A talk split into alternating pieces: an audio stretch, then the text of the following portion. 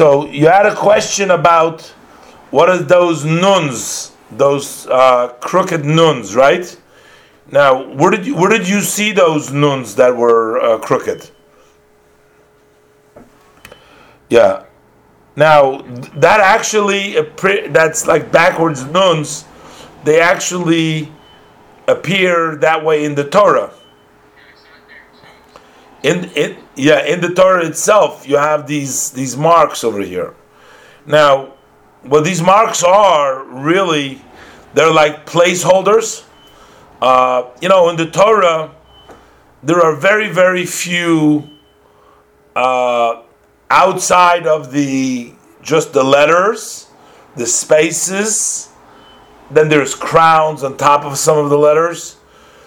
Outside of that, there are very little or almost no other things written over there. So this is actually an exception to the usual to have markers within the Torah. This is totally out of character in the Torah. We don't have any of these kinds of characters or things put in the middle.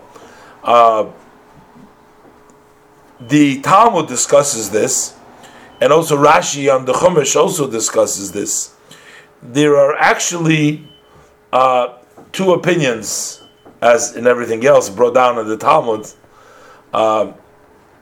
These placeholders are almost holders, as if to hold on to the piece that comes in between the first nun and the other nun. There's two of them, and there's a psukim, there's like a few psukim that are in between. Those handles, according to one opinion, is meant sort of to pick them up from where they are and place them elsewhere. That is to say that is actually not the place where they belong. That these placeholders do not, this psukim, these verses over there, do not belong in that place. Rashi explains that the Jewish people over here were complaining and continuously sort of misbehaving. And God sort of wanted to put a section in between the complaining so they don't look so bad. So he plays these verses which really belong in the other Chumash, which belong in the previous Parsha, and eventually they will be placed in the other Parsha. So they are signaled by having these two handles there, as if to say that they don't belong there. That's one opinion. Then there's another opinion. Maybe we can explore that further after we're done. But that's the opinion that Rashi brings down in the Chumash. Yes. So in verse Lamed Hey, that's in chapter Yud. So read the verse. It says, this is the verse we actually do when we take out the Torah every time when we take out the Torah. Vayehi binsoa ha'aron, Vayomer Moshe, Kuma Hashem, V'yafutsu oyivecha, V'yonusu misanecha mipanecha. The first upside nun is before verse Lamed Hey. Of course, in the Torah there's no numbered verses. So before the verse Vayehi binsoa, that's the first reversed nun, okay? Now when you go down after the verse Lamed Vav, there's another verse going down. If you go after the blue, that's Rashi's commentary. Verse Lamed Vav is Uvenucho Yomar Shuva Hashem Rivevot Alfei Yisrael. You see? After that verse comes that second reverse nun, that second backwards nun. These two verses are in between those two nuns, right? Now I want to draw your attention again to the verse in the beginning of the Rashi. In Rashi Lamed Hey, you see right in the beginning in the blue where it starts, it says Lamed Hey Vayehi binsoa ha'aron. You see? So look, I'm going to read you the Rashi. This doesn't have vowels, but I'll read it to you. Also loy Simaniot. he made for it, for these verses, Simaniot, meaning those are signs. For this portion, for Vayehi binsoa and the next verse, he made Simaniot. Simonios, that's what he's calling those reversed nuns. He calls them Simonios. They are signs, they are place. They are just putting in there. So, milefanov, before the verse Vahi, umelacharov, and after. And Rashi says, lomar, to tell you, she'ein ze mikomo. This is not the place. These two verses of Vayehi binsoa and the next verse are not the right place. It doesn't belong here. That's why you have those two signs, to as if to tell you that you need to take him out by there and put him elsewhere. Lomar she'ein ze mikomo. This is not the real place where it belongs. And v'lomo nichtav kan. So the question is, why was it written over here? And that is, Rashi says, Kidei lahafzik bein pur'anus lepur'anus v'chulu. This is to make an interruption between punishment and punishment, etc. There is a punishment that precedes the verse Lamed Hey. There is a punishment that follows verse Lamed Vav. If he would not put in these verses, there would be one punishment. Yeah, can you hear me? Hello? Well, what he wants to know, why was it written here? So he says, in order to interrupt between punishment and punishment. Because before verse Lamed Hey, there is a punishment. After verse Lamed Vav, there is a punishment. And to have one punishment following the other punishment would be very severe. So he's using these two verses that don't belong here, and he puts them in Vayehi binsoa ha'aron to separate in between what takes place before and what takes place afterwards. And he quotes Kideisa b'Kol Kisve HaKodesh, like we find in the Talmud in the chapter which is called Kol Kisve HaKodesh, which is in Tractate Shabbos, on page Kuf Tes Zayin Amud Aleph, on 116 side A. So basically, what Rashi is telling you over here is that this section, these two verses, don't belong here, and that's why they have signs in the front and the end. Now, you may want to know, what is the punishment that talks about before, and what is the punishment that talks about later? So I want to take you to the Talmud Shabbos in just a minute, but I want to show you something so you appreciate, the idea. You ask a question, you have it all on my website over here, on the Torah recording. Isn't it amazing that you have the verse and the Rashi very clearly in the text? You see what I'm showing you? Now I'm going to take you also to the Talmud of Shabbos Kuf Tes Zayin Amud Aleph to elaborate further. What does Rashi exactly mean? You don't see it over here. How is one to look up the source? Now, the long way to look up the source was to pull out a book of Talmud or to go find somewhere a book of Talmud. Let me show you the easiest way to do it, okay? Let's translate the words. Vayehi binsoa ha'aron. And it was when the Aron journeyed. This is talking about when the people were traveling in the desert. So when the Aron was journeying, Vayomer Moshe. What does that mean, Vayomer Moshe? And Moshe said, Kuma Hashem, get up Hashem, V'yafutsu oyivecha, may your enemies be scattered, V'yonusu misanecha, and may those who hate you run mipanecha, from before you. So we're not actually learning so much the verse now as we're learning what Rashi says. So repeat the Rashi. What does Rashi say? We're on page 115b and in the source of the Talmud, okay? Now, so he says like this. Look again. And I want you to look again in the way the Gemara is quoted now. Tanu Rabbanan. That stands for our rabbi's Torahs, okay? And this is the opening of the B'rita. In the Talmud, an opening of a B'rita is preceded with the words Tanu Rabbanan, our sages taught. And they're quoting first, this is from the verse of Bamidbar Yud, Pasuk Lamed Hey. Now in the Pasik it says, Vayehi binsoa ha'aron, Vayomer Moshe. When the Aaron journeyed, Moshe said. Now the Talmud says, Parsha zu, this section, Asa lo hakadosh baruch hu, Hashem made for it Simaniot milmaila umilmata.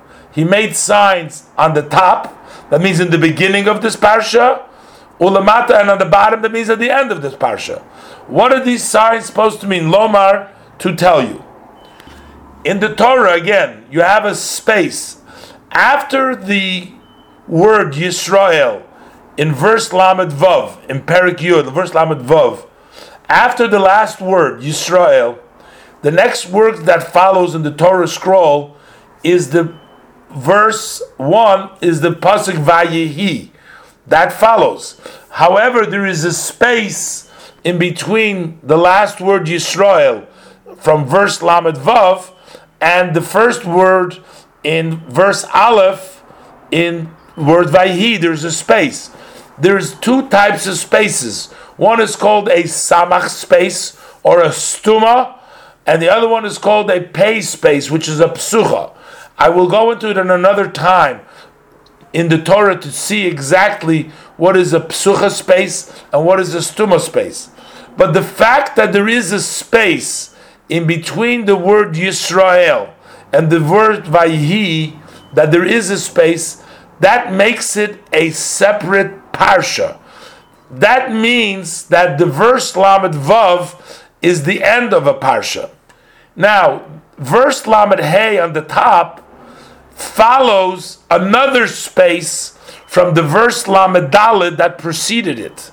The word in the last word in verse Lamed Daled, between that last word, again, there's no pasuk, there's no numbers in the Torah. One word follows the other. All what we have is a certain space. After the word Vayehi, before the word Vayehi, which is the first word in Pasuk Lamed Hey, there is a space before it between that and the previous word. That's why verse Lamed Hey and verse Lamed Vav are called a parsha. They are a parsha, basically means a section. Because when you see in the Torah, you can see that this is a separate section. You follow what I'm saying?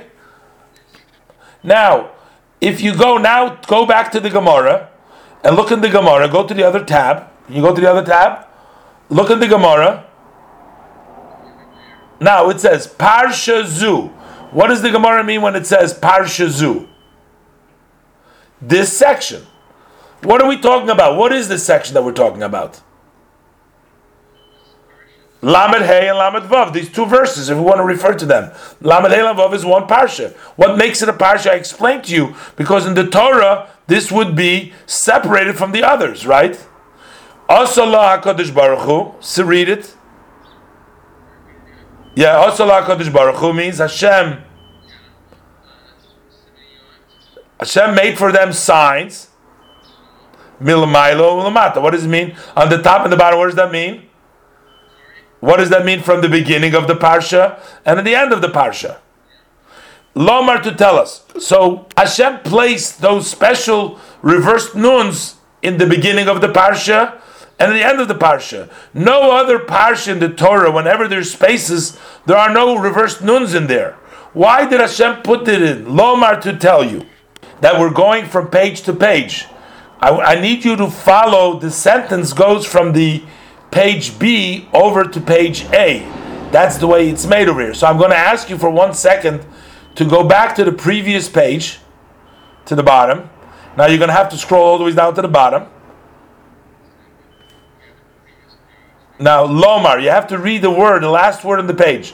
Lomar, to tell you. Now you got to go right away to the next page. Lomer to tell you.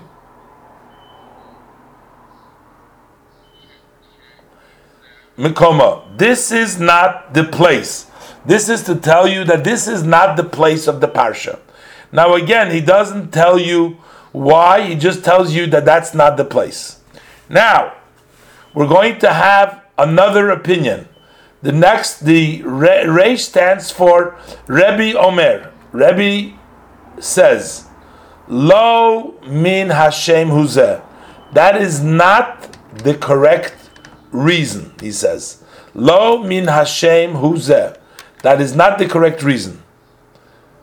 That is not the reason why there is a nun. Ella, but rather what is the reason?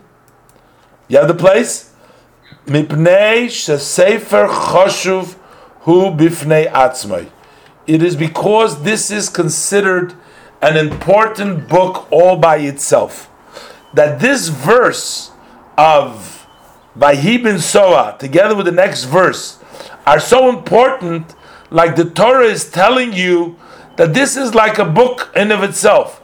How many books do you know that we have of the Torah? How many books are there in the Torah? Now, can you tell me 5 is the correct answer? But tell me, what makes a book in the Torah? How is a book defined in the Torah? Remember, we were talking about that there are lines after line. How do Shemot and Vayikra and Bamidbar and Devarim, right? Now, what makes them each one into its own Parsha? What makes each one its own Chumash? By the way, what is the meaning of the word Chumash? Do you know? A fifth. A Chumash, a fifth. So when we talk about a Chumash, we're talking about 1/5, because either we're talking about Bereshit, or we're talking about Shemot, or Vayikra, or Bamidbar, or Devarim. Each one is 1/5. That's why we call it a Chumash. It's a fifth. But who is the one who divided the Torah into 5 parts? Who's the one that did that?